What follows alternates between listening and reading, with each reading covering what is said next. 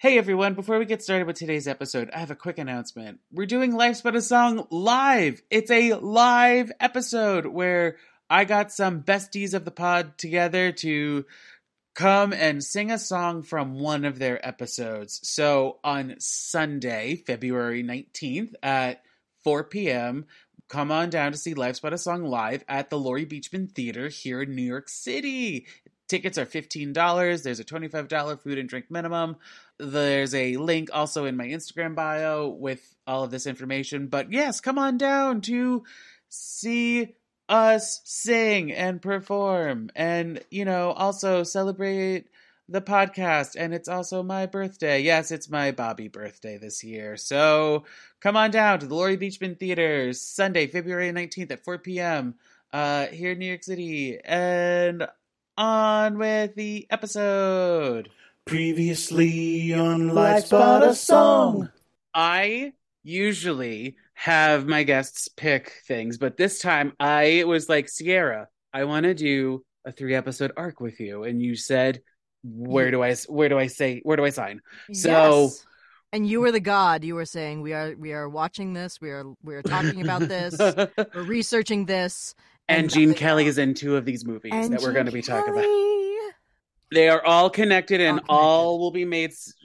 Uh, all points will be connected, dotted, and everything at the end of the the next two episodes.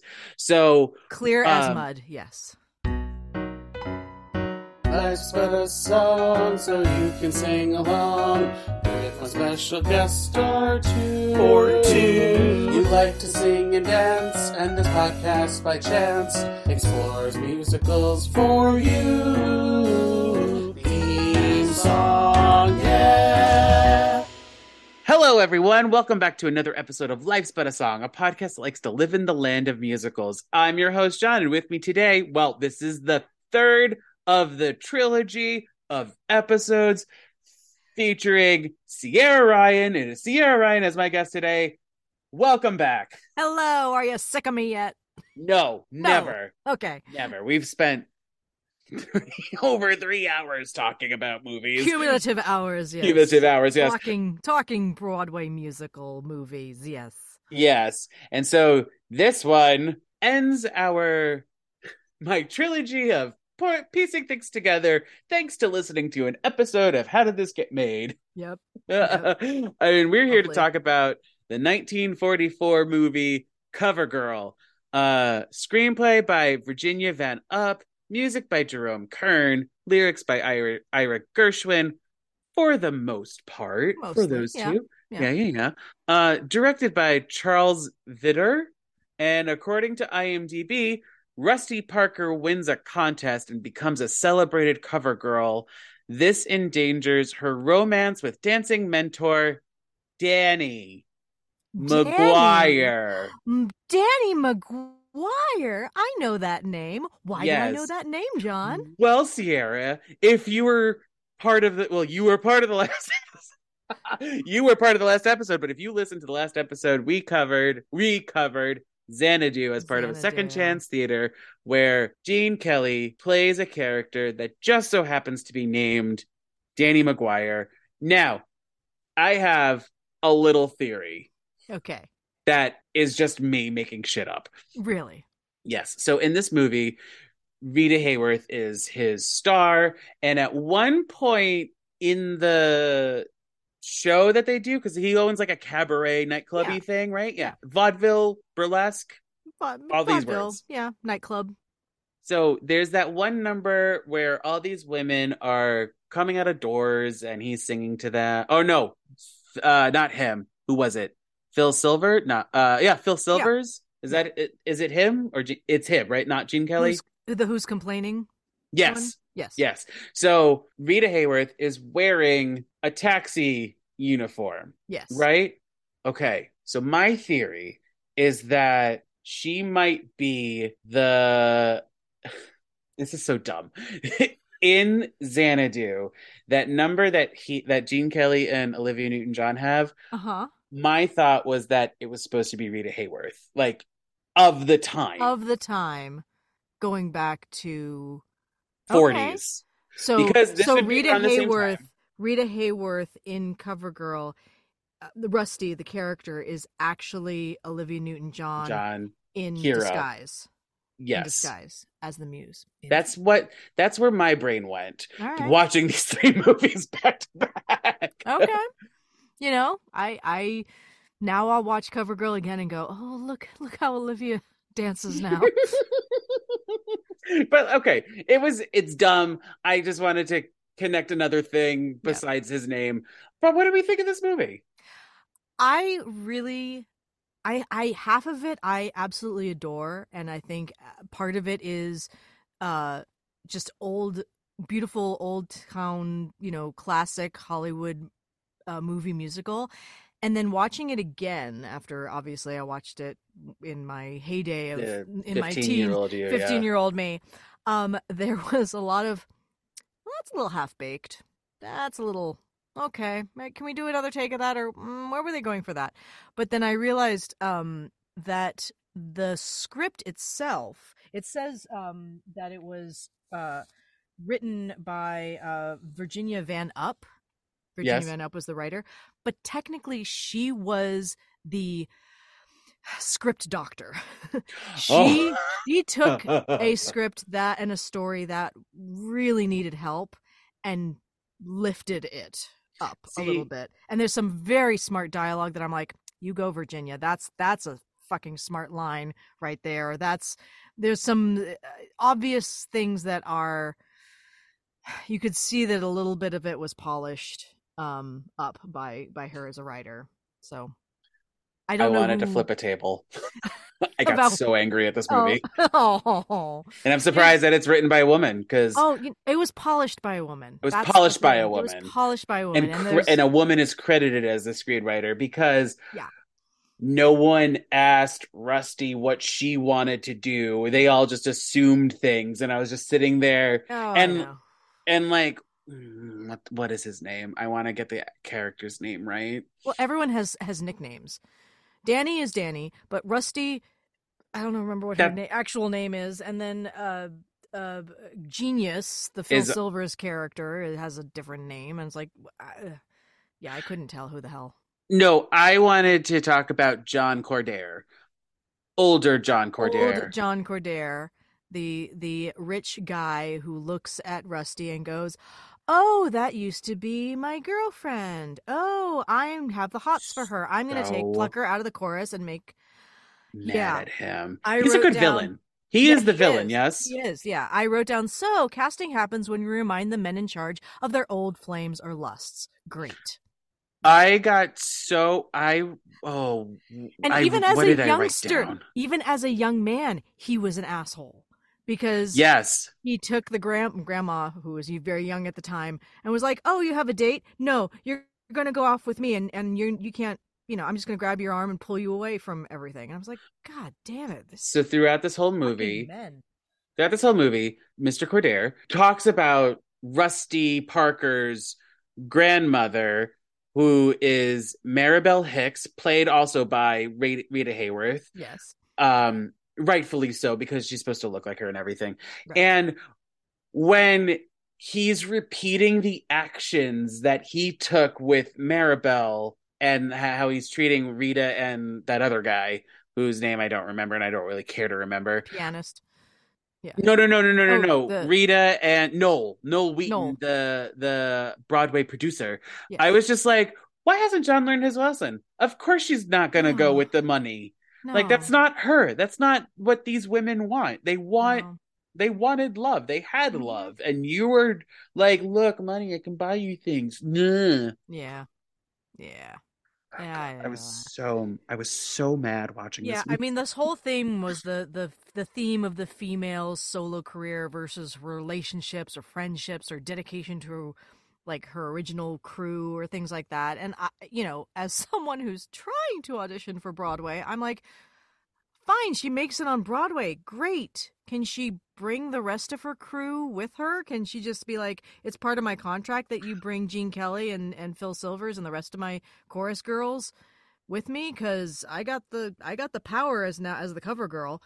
I- I Well, don't just- so, ugh, it this is also another one about the fragile male ego. yes, where because it's this I uh uh this is another this is an a, another um oh crap what's the name of that movie i'm forgetting it right now a star is born Yes. this is the same exact fucking thing as a star is born where she rises he falls and well he's not danny doesn't really fall from like Ah, but popularity he or has such in- anything insecurities about where he is. Yeah. he's more so it's not like it's not like a star is born where you know they cross paths and everything where it, as her star is rising his star is falling danny mcguire doesn't in this movie doesn't isn't really that well known No. he's well known in brooklyn Yeah.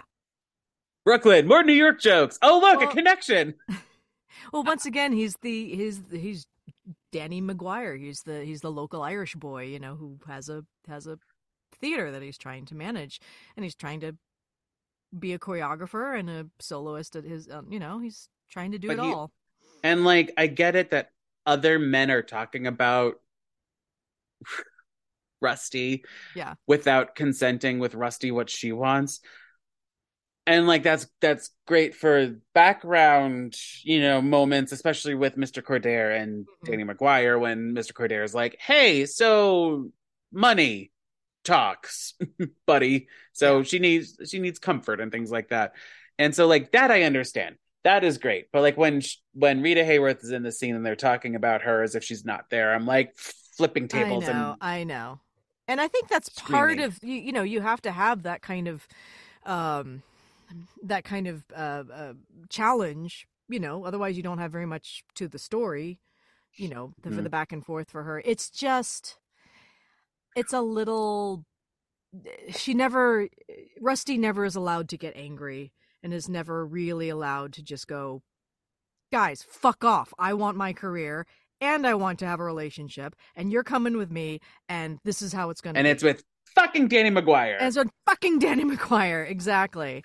Um, yeah, Do you think though? Okay, because I was watching this as well. Obviously, I watched this.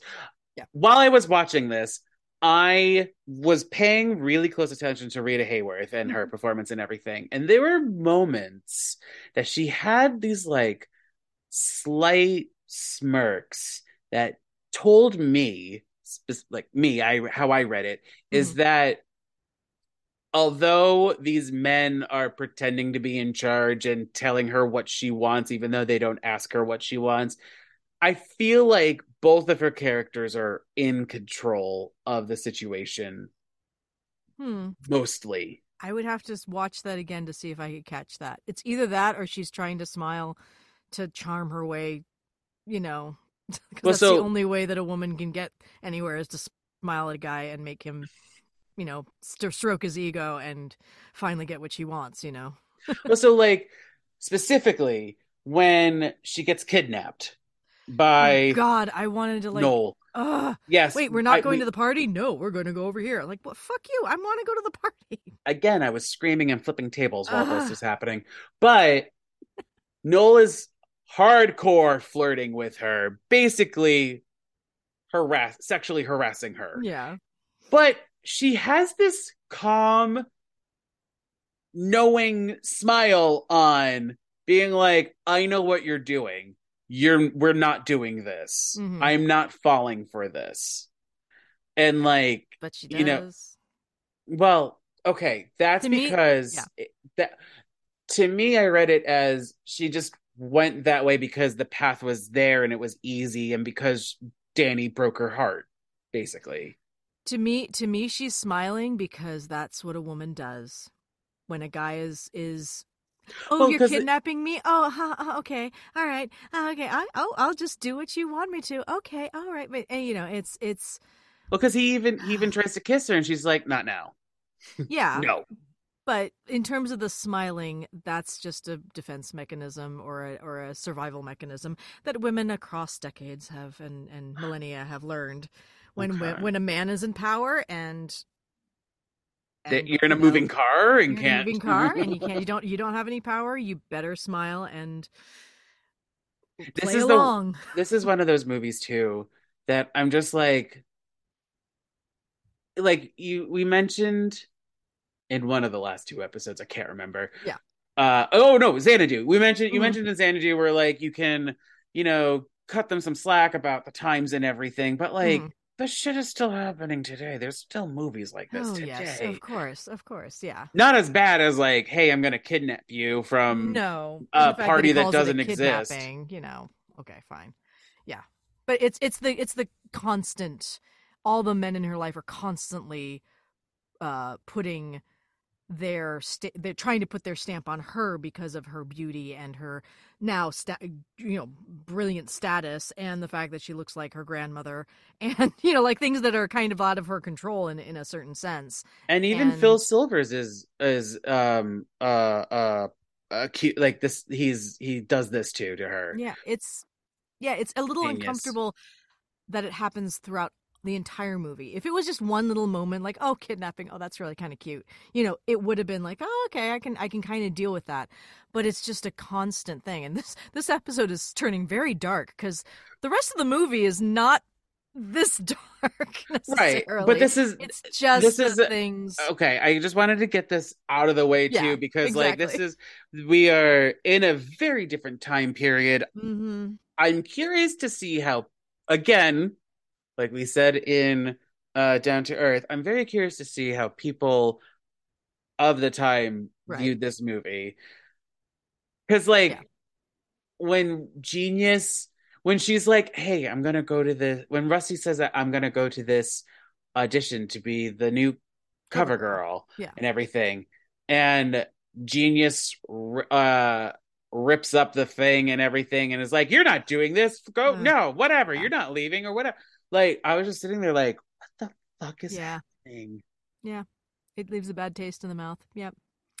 And I think I think that the rest of the movie is trying to trying to kind of be a little more uplifting and bounce o- uh, over this kind of, you know, anti-feminist? Anti-feminist thing. yeah, you know. Well, because okay, so there were the other thing that I noticed is that okay, so this is a sort of a fashion-based movie Mhm. where it's about the fashion industry, Right. and I was just like, why is it also a trope that in fashion-based movies that the women are always catty towards each other?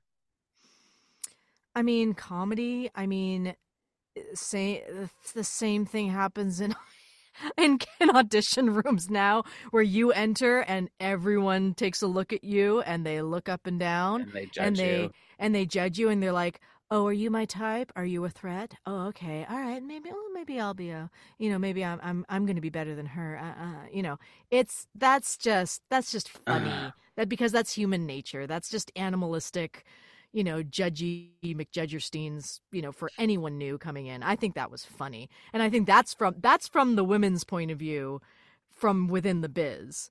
You know that that's so that's the, a Virginia Van that's Up. a Virginia kind of thing. I think. Um, Okay. uh yeah so we can we can start getting into like more of the details of of of these you know No, no, because I mean, like you know, there were moments the the um when she goes to do the the interview audition, Mhm. whatever you want to call it. Yeah. and her coworker is like, "They want this, blah blah blah." Ha Yeah, ha it's ha. I'm, I'm, yeah, yeah. exactly. I was just sitting there like, why? Why is this here? comedy you know Yeah. I guess I guess to create to create tension to then bring Mr. Coudair to Brooklyn. Yeah. Exactly to to make it to make it happen so while we're on that that whole audition s- sequence i just want to give a shout out to eve arden who so good. I love her so much, so much.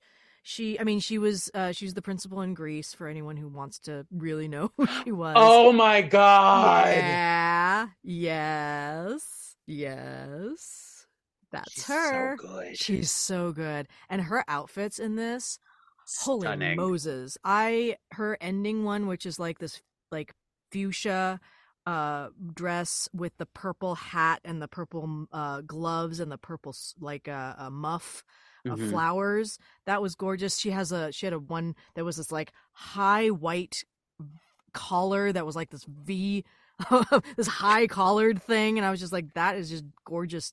And her her one-liners I think are the the the the the the point of view of a woman who is actually fucking in charge of everything that she does you know Yes, and she's she is responding to to to things with her own little wisecracks and she's kind of bringing she's kind of leveling the field as as it were.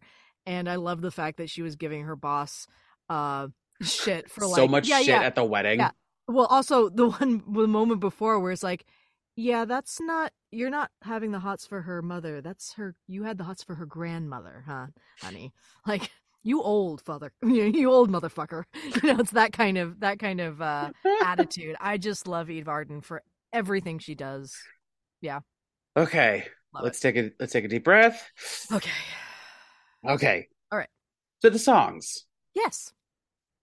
I th- I was okay, so I was a little confused about the first one, "The Show Must Go On," Mhm. where I wasn't sure if the it was supposed to be bad, right? Like it was, it wasn't supposed to be good. But it wasn't as bad as like because Gene Kelly Danny is just shaking his head off camera, and I'm like, what's the problem? I I have a funny note for this. what's that? Gene Kelly is reacting how I think he does when he's choreographing. choreographing. He's like, oh, you were like Oh, a quarter of a beat too late or whatever it was. Well, because there's clearly like um people are not synchronized at moments, and I was just like, is this on that bad. purpose? yeah. Well, there was a moment bad. where like somebody did a kick at the wrong time Oh, than the rest yeah. of the group, or Yeah. something, little things like that. But I was like, is this supposed to be like and then it is bad yeah. in the world? It is. And then you see it is, but also I'm just like, I feel like they could have gone further. Yeah, they could You know, like somebody fell or like right, somebody's an eight count ahead. right, or turned the wrong way at some point. Yeah, exactly. Yep. No, and, Um, and it's a parody of vaudeville too. It's you know they're making they're making kind of a joke about that as well. and also it's Brooklyn. Who Yeah, goes it's there? Brooklyn. It's not very polished. Yep. um, I also really want to talk about Make Way for Tomorrow. So this one, uh, the lyrics were co-written by E.Y. Harburg, which I Yes. believe has been on the podcast before. So welcome back, E.Y. Um, this Did is the do- one. Did you do sing uh, um Wizard of Oz? Not yet. Not yet, because he wrote. He wrote Wizard of Oz. Oh yeah. Yeah. I feel like he was Yeah. in some other thing. Okay. Singing in the Rain or something, maybe because in one of Mhm. those movies where they Well, make yeah. it, the, um, what do they call it? The um, uh, trunk something like trunk I- songs. trunk songs. Yeah, Yeah. I think I think he was one of them. Okay. Um, he also wrote "Brother, Can You Spare a Dime," which is uh, definitely a Depression era, yeah. a big one. So this one, I feel like, is a precursor to "Good Morning" and "Singing in the Rain" in Mhm. from "Singing in the Rain." Yeah, I think they wrote this song for it was definitely a a let's let's get something happy for the for the uh for the troops. This is a pro, you know, soldiers, you know, that kind of thing. This Oh. 1944, still more, Oh. that kind of thing. Um it's it's a happy it's a uh it's a it's a let's smile through the through the through the tough times. See, I didn't.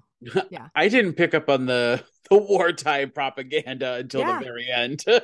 Well, Danny himself was injured during the war, so he can't go back to being a soldier. And so I must have when glossed over that. so when things fall apart, he's an ex-GI. So when things fall apart, sort of towards the towards the end, and he's like, "Well, I don't have Rusty anymore. I might as well go back into the war in any way I can." And so he and he and uh, and and uh, Genius. Genius go and uh, support the troops and and entertain the troops in their in their own way. So that's that's his return to the war effort, as it were. So imagine yourself in the diner when Mhm. they that, that they do their whole clam Oysters, ritual- finding, finding oyster- the pearl. Yeah. ritual and everything. You are a diner patron. Just one Friday night, you're there, and then you hear these three people break out into their well choreographed and highly practiced song. How would you feel? I mean, I would be like, yes, finally, movie musicals exist in real life, yay! Um, I mean, it's adorable. It's like a flash mob kind of kind of. I'd be like, where's the where the cameras? Where the cameras? it's a flash mob. Um, you know, I I enjoy it. I'd be like, oh, there's a there's a there's a performance in the middle of the diner. Okay, that kind of thing. And I Also, I- Is it the same set as Singing in the Rain? When they're out on the Oh, I street? don't know. I don't know. I mean, Singing in the Rain wouldn't be done for another like six years, six, seven, Oh, so maybe not. five years. Um, but I did read that um they kind of reconstructed the set of that street so that they could shoot it on. Uh, They they removed basically one side of the street so they could go all the way down the street without a without a cut. Mhm. So there was a lot of kind of uh, Gene Kelly uh co I think he choreographed this with um was it with uh Well, so I he the choreographed some of this. he, probably. Yeah. I mean, but I read that Columbia Pictures gave him complete control over making of this film. Right. Uh, this is from IMDb, everyone. I'm reading verbatim. Mhm. Uh, many of his ideas contributed to the lasting success. He removed several of the soundstage walls There you go. uh, that you're talking about in the entire street. He also did trick photography, Which we'll talk about. alter the alter ego dance, which we will definitely have to get to. Yeah. But yeah, I mean, that's one that Shall we I just know- go into it? No, no, no uh, uh, sorry. Make way for tomorrow. I want to Yes, continue about this one. This is one where made me solidify that Rita Hayworth is a dancer. hmm Okay. I don't want to say she's classically trained because I don't know, but like she's a mover, she's a dancer. You know, I wish she was also a singer because that would have been a great triple threat. Martha Mears did the uh, dub for Rita Hayworth in this movie. also from White Christmas, Holiday Inn, and DuBarry was a lady. So it's the same voice for all Oh! three of those movies, also in Cover Girl. Oh, it sounds like you also were on those episodes yeah, or I know. Funny, funny how that work, works. I, I it's not as good as uh, Anita. What, what was her name from from um from Down to Earth? I prefer Ellis? Ellis. Yeah, Anita Ellis. I prefer Anita's voice to Martha Mears. There's some something, and I think in cover girl she doesn't sound as good as she did in the other uh, episodes, but or other other other, other pictures. pictures of the other movies. But you know, And like, I'm glad you told me that factoid the last episode. Again, Mhm. listen to Xanadu, everyone. It's great. Where Gene Kelly matched Olivia Newton John, not the other way around. So Right. I feel like he may have done this for this number as well. Because Phil Silvers, I feel like, is also a mover. He was in Yeah. Summer Stock, right? Yes. yep, yep, yep. Playing a similar friend character actor moment. But he yeah, didn't in dance or sing in that one, really. No, he did. He did a little little thing at the end of Summer Stock, but not really. Um, and he did the dig for your dinner thing. But let's just talk about Phil Silvers in Cover Girl. Watching it the second time in a more mature uh outlook, I wanted to strangle Genius so many fucking times. Oh, yes. Oh, I was like, okay, okay, Phil, I understand. I got it. You're the comic. I just wanted him to lower it down a little bit, make it a little more grounded. He had a couple of really funny zingers, a couple of them, but otherwise, I just, I just didn't like his character. I was like, nah, No. he could But have been to go- scraped off the, uh, the trio on its way to success. I'd be like, sorry, sorry, genius. But the three of them in Make Way for Tomorrow, I feel like they're all no one was competing. No, Like that's a true group number or trio. Right. Really. Yeah. And it felt like they were all the same talent level. And that's what Yeah. I think I really loved about it. Yeah. And like, yes, I know the it's it's dumb and it's their routine or whatever, but like it was thoroughly enjoyable. Yeah, I also like the drunk at the end. I was like dancing with them like, like oh, whoa, woo. Yeah, that was that was cute. Um, do you want to jump to alter ego dance now? Sure, because we can connect that with Xanadu a little bit, and and honestly, this is the beginning of Gene Kelly's career as a conceptual choreographer, where he you know he would take settings um or or dance on skates or uh Mhm. or and and eventually leading up to an american in paris and singing in the rain and these beautiful ballets of of of epic proportions and uh the the alter ego dance which has no lyrics whatsoever it's just um music and not really a theme. Like i couldn't sing to you the alter ego dance song. I can't either. you know you get you have no idea. But it's this wonderful it comes out of a monologue with himself where he talks to a reflection of himself in a street um uh, in a in a in a Uh, on a street glass basically where there's mannequins and other things you know behind the behind the glass.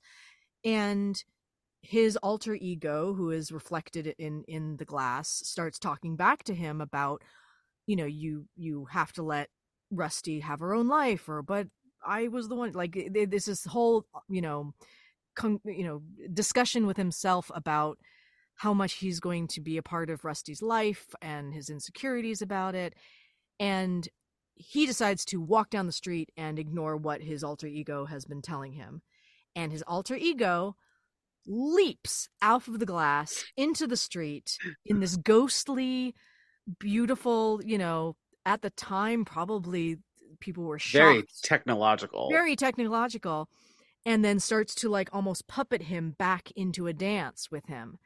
And it's one of those things where it's a it's a it's a give and take kind of where his alter ego does something and he has to mimic it or vice versa and they run around each other and it's this gorgeous uh trick photography where they shot the whole thing with cameras i mean to varying degrees of success sometimes it doesn't quite match up but uh the camera had to do the same movements twice to capture both of them at the at at, at you know at different places and they had to have one set and i'm not sure if the alter ego set had to be completely black so that he himself would would shine so that you didn't see the the rest of the set. But- Mm. but um but it is this wonderful and he had to, you know he had to learn the choreography two different ways so that he had to you know kind of mimic himself.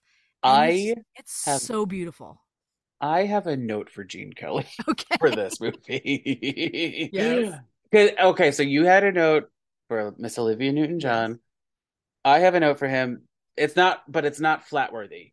It's Okay. just like a I I would like if the alter ego literally was doing everything reverse. mm, like a like a flip kind of thing Yeah, so like while real Gene Kelly was like doing something with his right leg, the alter ego was doing with his doing left. mi- so it's more it's mirror mirror image Because as well it is his mirror image. yeah Yeah, So, it- but that's that's just me. That's just me. I mean, it's a great. I loved it. It was fantastic.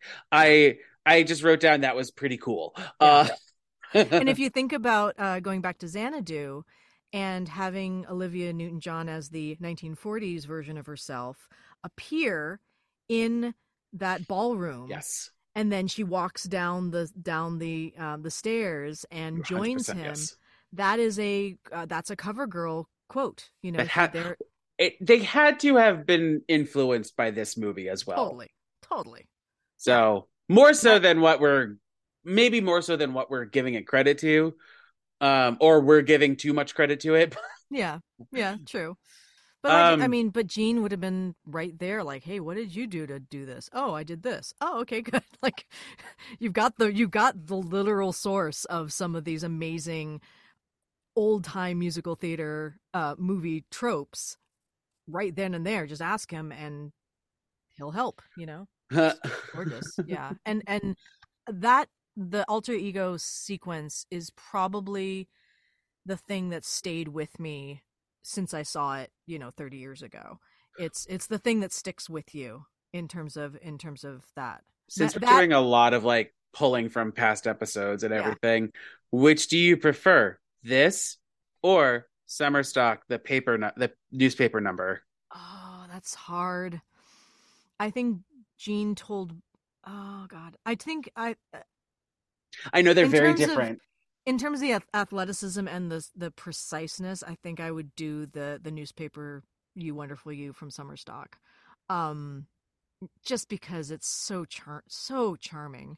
And he's Alter making is- music out and of he's making things, music out yeah. of things which is so relatable and and and lovely and he had he had perfected that storytelling by that time um but the alter ego is it's it's just uh, it's it's the thing that kind of echoes i think through movie musicals um to, for you know generations afterwards i think Um, so I was also reading on IMDb to totally shift gears on you. Uh, the title Cover Girl comes from the phrase Conover Cover Girl. Harry Conover was the founder of a model agency, one of the top ones, or the top one. Mhm. And a lot of the women, I believe, if I'm reading this correctly, a lot of the women in this movie are from there. Yeah, every Um, once in a while you'd see this one lady go in going to the office or be seen at a at a at a, uh, a restaurant or something and they'd be like hi uh blah blah blah and they'd be hi da, da, da, and well, and Jinx and it would be it would be like having having uh you know uh what's a it'd be like having RuPaul you know like being at a thing like hi Ru you know something like that or modern a modern model type Well, uh, Jinx Yeah. Falkenburg plays herself, which I think she was a model. I mean, a model actress as well. Yeah. probably Uh, um, but there's there's that whole. Oh God, I hated the song so much. I hated the titular song, "Cover Girl." That girl on the cover. It was so long. It was so long, and yeah I'm okay. So is this that is the what I- Broadway sequence like the Broadway stage sequence Yeah, finally where she- where there's like 20 minutes of the model and then their head and then they show you the picture they that they the turn picture. into Well, also remember this is this is eye candy for the GIs that are going to see this. You know that that are like. That, it's so long I know, I know. I I wrote down these ladies all look like like the producers' girlfriends got cast in the parade because some of them. Some of them are gorgeous, and then others are pretty, but then they have this like look on their face, and I'm like, it's hard not to make fun of their expressions because some of them just don't know how to look at a camera and smile and be personable. Some of them like, okay, what are you thinking? Oh, that's sca- that woman is scary. Oh. also now i don't know if this is because of the time or because they this was how they actually looked on covers i felt the costumes were too pedestrian Hmm, until rita shows up Yeah. Well, maybe they don't want to overshadow her. well i mean give me gowns Yeah. I, or like give give me a little more of a fantasy like I, This is Broadway, after all. for Can you fuck's sake imagine? Can you imagine it's Broadway and then 80 like, years later we're still com- we're complaining about this but. I, it's so weird because like oh yeah this is the broadway show within the show again talk about something that's so random that you don't understand but like yeah i was oh god it was so long and then when rita showed up i was just like i'm bored i really Yeah. you're beautiful and you're stunning in that dress but i'm so bored i'm done with I liked this I liked how the Broadway stage was so huge it had its own weather. You could see like clouds above. But also I appreciated the fact that they did kind of do a good job in making it look like an actual Broadway stage and then in complete contrast to the tiny stage that Danny had yes comparatively and the limitations that he had to deal with. So I I I said, "Okay, that's kind of that's realistic." Like in that. this moment i like the fantasy of a of the stage of the broadway stage in movies right. Because you get the con the like you said the contrast Right. um i i forgive this one for the the set pieces for cover girl that girl on the cover Yeah. uh because i'm like okay i get it you're supposed to show you're showing that you have more money you're showing that this is um not brooklyn how many stabs at brooklyn can we take in I know, I know, so many, so many. Yep. Um. Yeah. I mean, and uh, there's there's a lot. I mean, I will say that the going back to like the songs, this uh, this Jerome Kern and Ira Gershwin, how can you say no to that combination of brilliant writers? And There yet, is the one song that they did not write and Which I want to was give the correct people credit. So long ago and far away, the one that I believe it's the is it a duet with Rita and Gene? Um, he kind of does it at the end, but she, sh I think she does. So the music by that one was by Henry E. Pether, and lyrics are by Fred W. Leigh. And Really, that's not Kern. is that no, that's what I found. That's okay. That's different from what I have.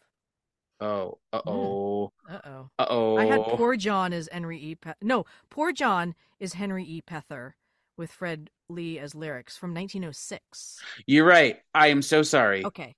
I mm, okay, I misread. so okay, so poor John is the one. Okay, because also poor John, I didn't have in my notes. I forgot it. Yeah. and And then, then it happened, kind and I was like, "What the fuck is this song?" I know. So uh, going back to uh, let's talk about Long Ago and Far Away, which is uh It is a Kern and Gershwin song. You were right yes. it's a right. Kern Yes. and Gershwin song. It's ranked 92nd on the American Film Institute's 2004 list of AFI's 100 Years 100 Songs.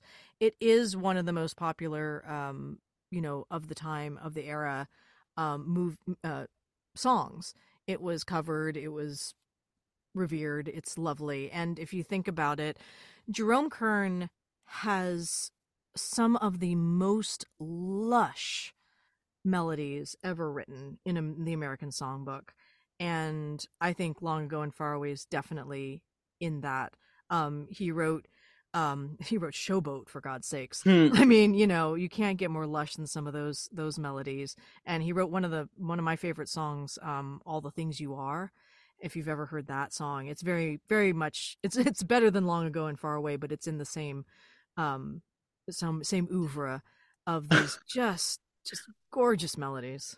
I so also watching this movie, I realized that the way that the musical movie is defined over a year, over the decades and everything changes a lot. So like at this time period, a lot of the song, a lot of musical movies, I'm not saying all, I'm saying a lot of them, the songs are all performative Mm-hmm. they're not the Broadway where it's like I have too much of emotion and I need to express it only through song and dance. Right. And I feel like nowadays we're going towards that the latter than the former. Mm-hmm. Well, also remember during both in vaudeville and also in in Broadway, they were writing the pop so- popular songs of the day. You would perform a song, and maybe it would be recorded onto like a record or or a wax cylinder, you know, in, mm-hmm. the, in the early times. But they would they would Tin Pan Alley was full of people like Gershwin and Kern and Irving Berlin, and they were chugging out all these songs in order to sell sheet music so people could sit down at their own piano and play through songs that they could ah. sing. So it wasn't like high notes and low notes it was or squelting notes or anything like that. It was stuff that they could sing around the the piano and perform themselves because someone in the in the family always knew how to play the piano because that's, That's what you only- did. that's what you did and so for radio. yeah, so long ago and far away, whether it was being performed on radio or whether it was being the sheet music was being published, that was being written with the concept of we're going to sell this song. Um, you know. Well, and that also brings me to Sure Thing and Poor John, mhm. which are the fla- uh, flashbacks. Again, we're doing flashbacks. Uh, um, where those are performative, and Yeah. like Poor John was added because I think I read that it was added because like it was the song of the time period yeah, that we're flashing back oh to, 1906, yeah. and it's a British song, so they're doing it with more of a accents and everything. Sort of. She's very Lucille Ball in that sequence and it's just like, "Oh, okay, you know, I, I, you know, I I her accent really sucks in that sequence. I was like, "Oh, okay." But like But I like the little button outfits, really cute. the Pearly Kings and Queen. Yeah, the pearly kings and queens is very cute. Very cute.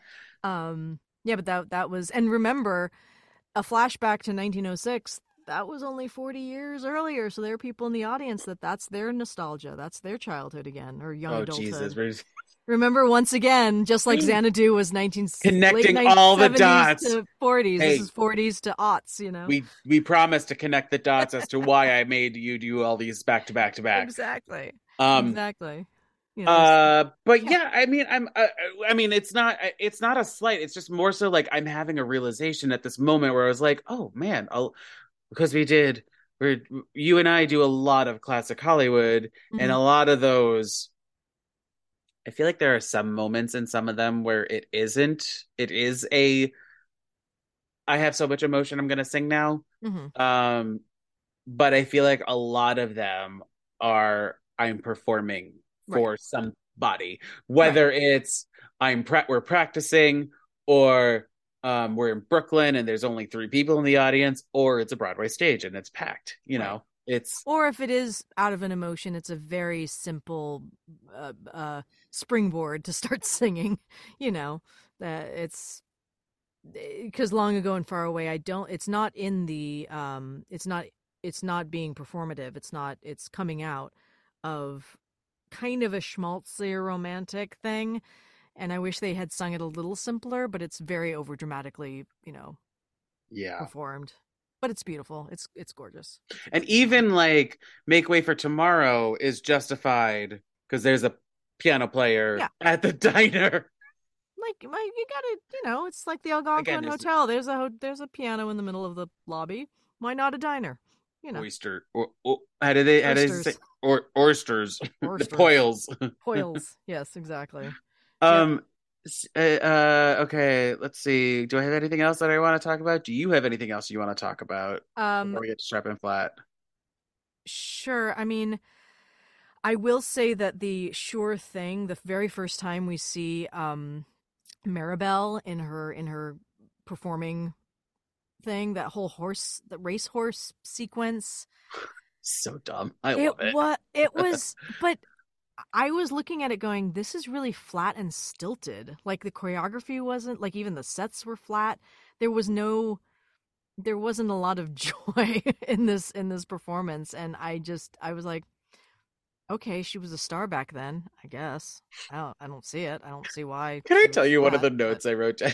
what So okay, so we're doing these movies. Obviously, Rita Hayworth plays a muse in the in uh, Down to Earth. We talked about Olivia Newton-John playing a muse as well. Before it's revealed that Maribelle is Rusty's grandmother, for sure thing, I wrote down: Is Rita playing a witch?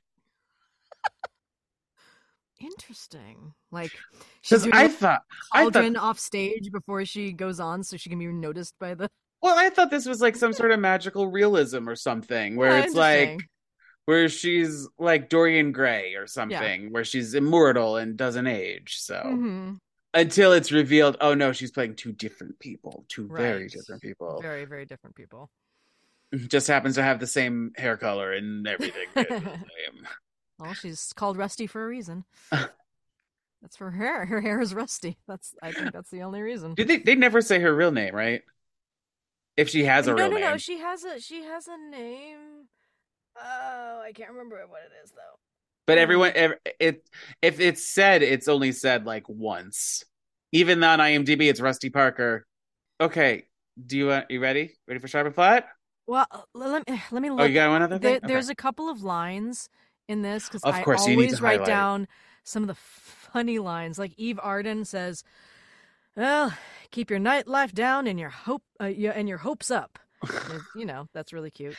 don't Um, say don't say the one line at the phone if no, you I love that line. because it's it's one of The my chorus girl? The the, chorus, chorus girl. girl? it's one of my sharps oh, Sure, I'll marry you. Who's this? That one? Oh my god, that's you can cut me out, but you can describe it later. oh no it's okay we'll have this moment Ah, we're unhinged good. everyone um but yeah i the, this one yeah eve arden I, f- I agree with you had a lot and i feel like they wanted phil silvers to have a lot of the the quotable lines Yeah. I But think he had one that was like, How long since you left Harvard? Like talking to the bartender, I think, or the bartender said that to him. There's a, some see, there's some little little jabs of brilliance that were. Oh, the oh, the other the, the uh, response, the uh, not call and response, the repeating of uh, Phil Silvers saying those lines to Eve Arden, and then she repeats them at the end. Like that's Yeah. funny too. yeah. that was And fun. then and then I think Eve Eve talking about Rusty going back to Danny's at the end at the, towards the end. She said uh Cinderella wants to take another peek at the ashes. I'm like, "Oh, that's a good one too. That's beautiful." That's uh, like that was and I like the fact that Rusty kind of becomes a diva and has to has to pull her own self down, you know, by the end and return home. Well, so okay, when when she goes to Pops or the diner at the end, Mm-hmm. and Pops the bartender is there, um, and he blames her for everything. I wrote down, no, Pops, Danny McGuire closed down Danny McGuire's because he has a fragile male ego. yeah. If he was smart, okay, Virginia, we need to talk for a hot second. Okay. I get it that this is all about missed love and everything, but like, there could have been a moment, I feel like, where Danny McGuire tries to uh use Rusty's new success to his advantage, hmm and maybe that is the turn where it's like, why are you why are you abusing me this way? Right.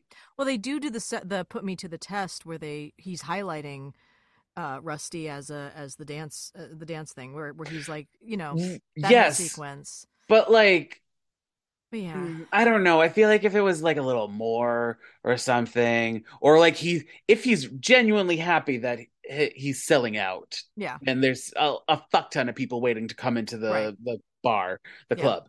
Yeah. I needed that. I think I needed that.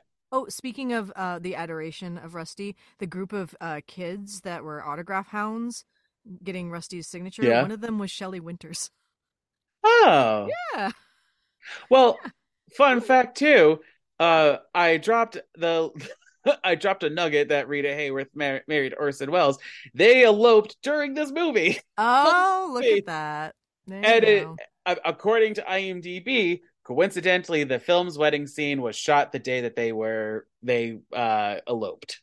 Oh. Did she just grab the wedding dress and leave? Is that what the- Did she pull the thing? just She left the set and literally went down to Literally town hall. into town hall. but I I wonder how this movie like you you think about like alternative endings and whatever if Danny hadn't found the pearl at the end as a sign that he should go and you know stop the wedding basically by getting that pearl into her hand somehow like uh, the the everything in this movie the the success or the failure of this relationship relies on a single oyster that happened to have a pearl in it. Well, I saw it as Chekhov's gun in a way. that they introduce it in the very beginning and so eventually someone's going to have to find a pearl hmm at the end. I get it. Okay. Yeah. It, it it it was a plot device, just like how they talk about how her grandmother was in love with the piano player, and then she Mhm. saw the piano, and that's what ended it. So it was like it's a callback the sign. yeah the sign that that interrupts yeah yeah, I will also say that there was a lot of dialogue, especially between Rusty and Danny, about face versus feet as a metaphor for hard working. Whether you're going to do the hard work of walking or hoofing it or, you know, putting in the hard work of, of that or let, letting your face do all the work, which is kind of the easy way out of things. And I don't know. I think both are hard, personally. Mm, I I I'm just talking about the levels of of metaphor Okay, because this is also in we're still in a war and we're kind Got of in we're trying kind of teaching people you got to put in the hard work the hours the you know put holes in holes in your shoes to to save you know the men and you know the soldiers out there. So I, it's an interesting kind of um, uh, back and forth about whether to use your face or your or your feet to find success. So, yeah. And on that note, mm-hmm. let's get to sharp and flat, shall we? Okay, sure. Sharp flat. So in this section, we're going to highlight some moments, whether or not we talked about it. If we liked it, it's sharp, and if we didn't like it or thought it could change, it's flat. You'd think after 207 episodes, I'd get so bored by saying that, but Maybe I don't. Maybe someone's hearing it for the first time. Maybe somebody's listening. Yeah, yeah. Okay, we've been doing flats first because we've been ending on a high note. So let's continue the trend. Okay. Oh, I saw my first flat. You want to go for it? Yes. Okay. It's so dumb.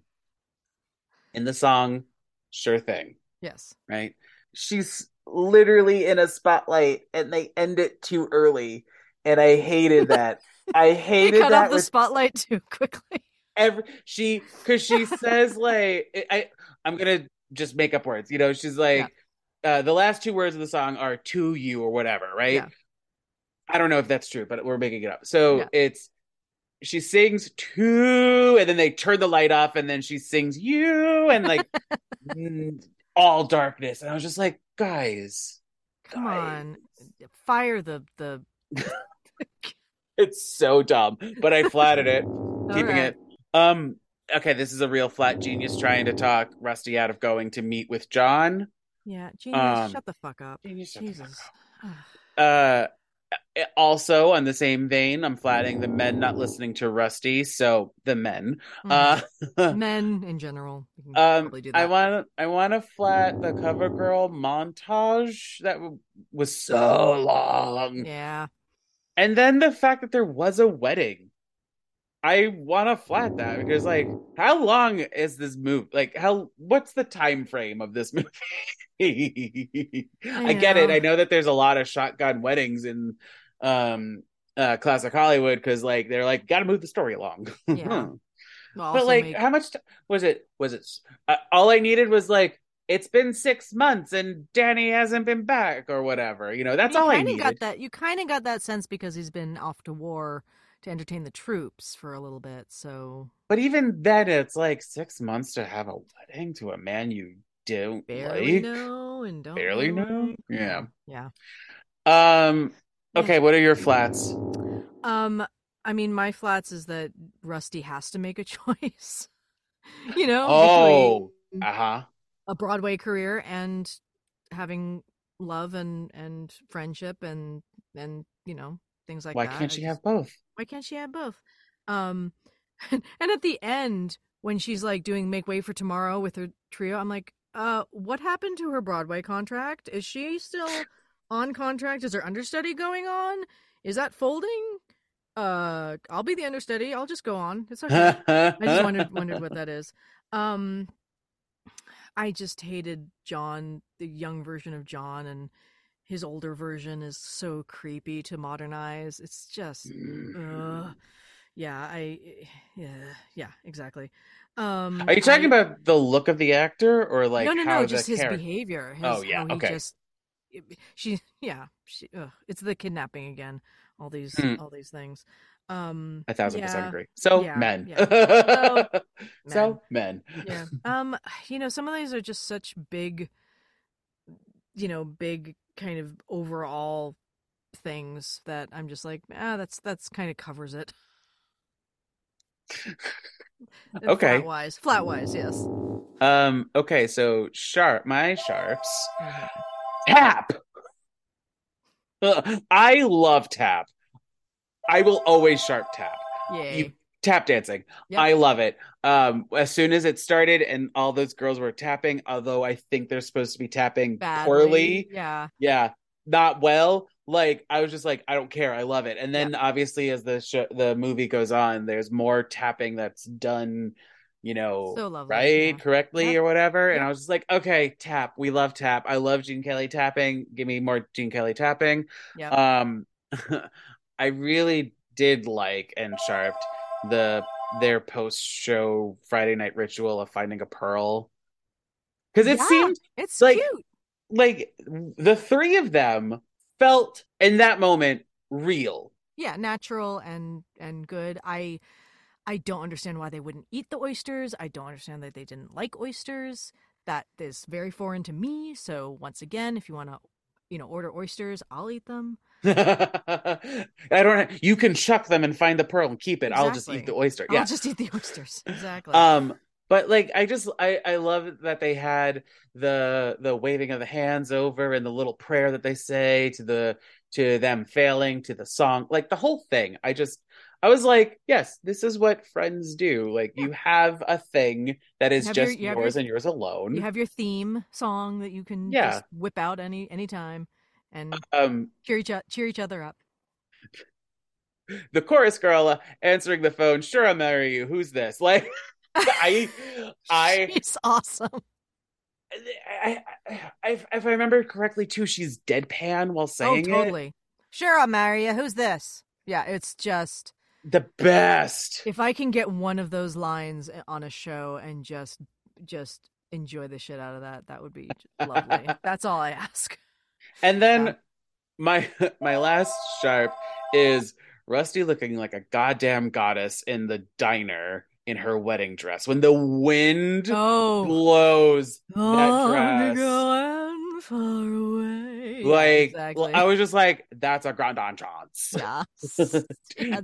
Grand entrance. Grand entrance. Like that's how you that's how you i think it took my breath away Yeah. seeing that um yeah like like i talked about in down to earth rita hayworth is like a like Luminescent, spotlight yeah. luminescent that moment i was just like god damn it you're a fucking goddess Literally and figuratively. Yeah, exactly. Yeah. uh what were your sharps Uh, Eve Arden, first of all, again, she's yeah i so you know what i didn't have her in my list but yes i agree with you i want to sharp her so- too kick ass. Yeah, and and Rita Hayworth is so wholesomely sexy. It's like yeah there's there's I, I I understand why they cast her as this cover girl, and I loved I as much as the cover girl sequence was just so over the top so ridiculous. long you get the understanding of in singing in the rain when they're making a and i think it was um in DuBarry was a lady the calendar girl sequences or the yes you know the sequences where they go from one to the next but they're kind of making fun of this cover girl look and and and theme so um which so yeah was that was fun. do you think that was like a busby berkeley kind of a thing that they're referencing or i'm not busby think of a buzz berkeley mm, i'm do you know what I'm talking about? Like they, they may be referencing old even older movies where they were like grandiose. Yeah. And certainly there's always been sequences in older movies, even even Busby Berkeley, where the camera just slowly pans through the beautiful women, you know, to Mhm. to to, you know, have have someone ogle them, you know, and that's that was the entertainment of the day. oh my god what's his name mack and mabel the the guy mack from mack and mabel Are we talking the Bernadette Peters one? the the show the character Oh, the who's real the one that did, he did like bathing beauties him he i think they're referencing him fuck uh-oh. Are we gonna are we gonna pause and look it up? yes Okay.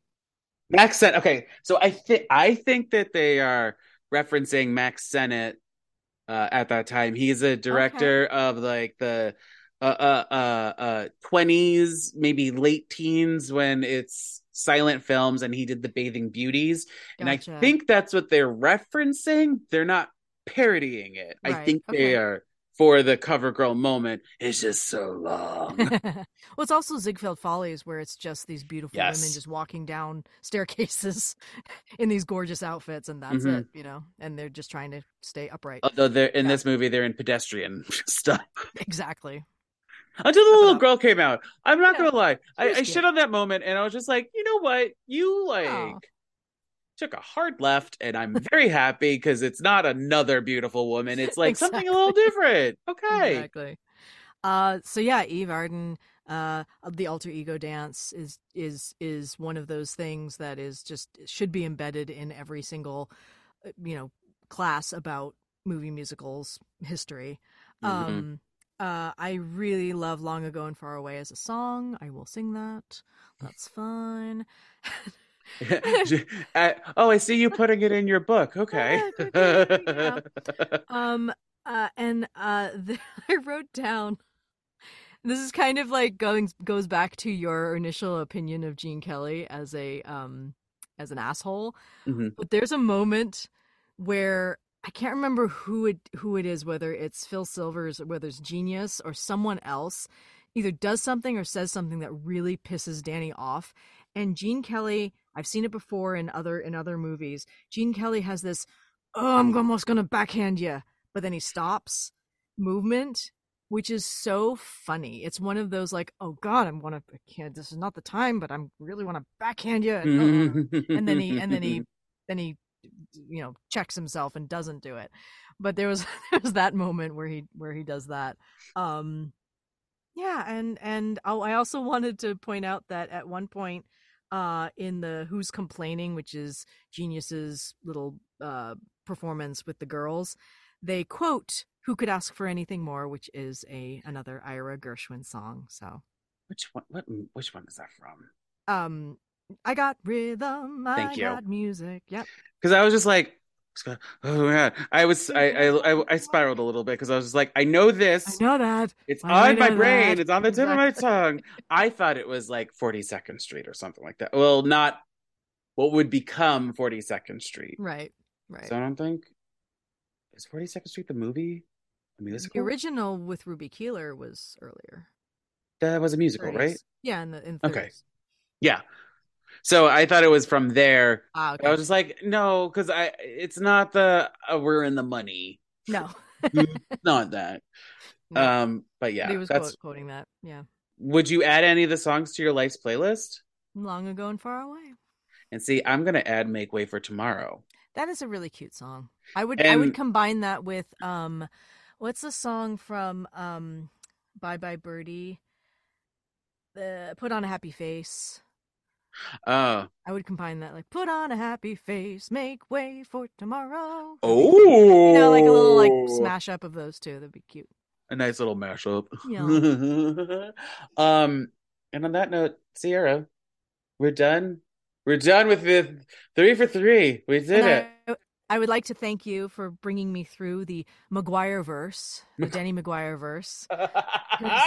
There's some there's some magical thing, and I know that you know when Danny McGuire closed down his his uh, his his Brooklyn uh, uh, vaudeville cabaret, and I guess Rusty left him because he had to go into construction and open Xanadu 40 years later. So I don't know what happened. You know, Did she die?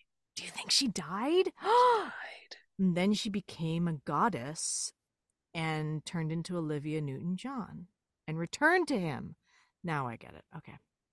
Yeah, maybe she died. Yeah. So that's that's the That's that's what That's the- that's.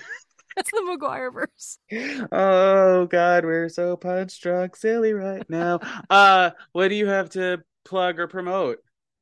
Well, uh, you can find me online, Sierra Rein, uh, S I E R R A R E I N. And that is on the dot com, the Twitter, the Facebook, and the Instagram, and a little bit of the TikTok, although I'm a little silly on those. Um, and I'm doing a live show with you. Oh yes. So this is the last episode that I'm gonna whore this thing out to because it's happening on Sunday, everyone. Sunday, February 19th. We are 4 doing like, p.m. 4 p.m. We're doing Life's But a Song live. It is at the Laurie Beechman here in New York City. So if you're in New York, Sunday, February 19th at 4 p.m., you should show up. Tickets are $15. There's a $25 food and drink minimum. Uh, so 40 bucks for a night of being entertained, seeing you get to see me Yeah, physically. Physically face. physically you get to see me um and then we have uh, i've compiled some besties of the pod sierra is definitely one of them she will be singing a medley of cover girl so actually she will be singing cover girl that girl on the cover uh Oh no, please don't make me do that. No. and doing all the poses all Oh, 20 minutes of posing Oh no. no, she's not doing that. Um, so yes, come on out. Uh, you know, it'll be fun, and it's also somebody's birthday, kind of.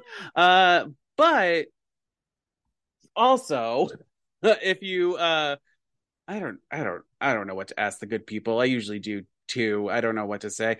Um, do you do you agree with my harebrained theory about who Rusty is in Xanadu? I'd like to know. Uh, you can email me at buttasongpod at gmail.com. I'm also on Facebook, Instagram, Twitter, and TikTok sometimes. Uh, the last two. Uh, at buttasongpod. Let me know if you're coming to the Life's But a Song live. It'll tickets are fifteen dollars and twenty five dollar food and drink minimum. Did I mention everything else? It's at the Laurie Beechman in New York I City. think I think by this time they know. They know? They Great. know. Um, and if you're listening to this past February 19th, 2023, it happened. Hooray! I was magnificent. she would yes, yes, doing a medley of all the songs from the past three episodes. oh my Um god, can you imagine? it'll just be you. Um no. Uh but yeah, Sierra, thank you so much for coming back. Oh, wait, hold on. Hold no. Uh and if you want to be part of the next episode's conversation, well, it is another second chance theater episode and we will be recovering Little Shop of Horrors. Yeah. Yeah, it's such a good one. feed me.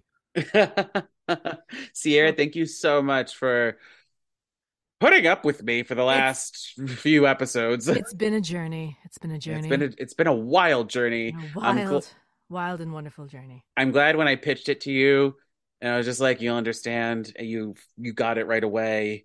Why these three movies? Uh, we will be seeing you again in the future. Who knows when? But be on the lookout, everyone. And bye for now. See ya long ago and far away. Special thanks to Justin Johnson for creating the podcast's artwork and to Nick Bombasino for composing the theme song and the jingles in this podcast.